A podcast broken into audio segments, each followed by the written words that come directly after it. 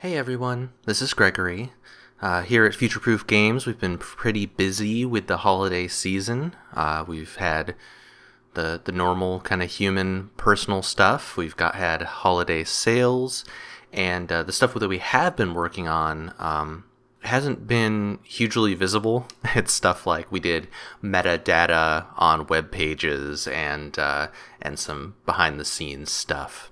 So we won't have a full podcast this month, um, but we did have a, a I think a real good 2023 planning discussion uh, around the start of the year, and we're looking forward to the stuff we're going to be doing. Um, there's going to be more Exploit Zero Day, and maybe even some games that we haven't mentioned in a long time.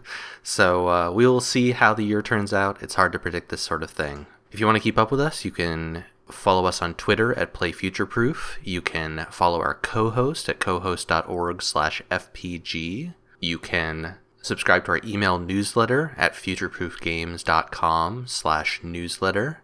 And we are still doing streams. We do them every couple weeks, offsetting the schedule as needed to account for for conflicts.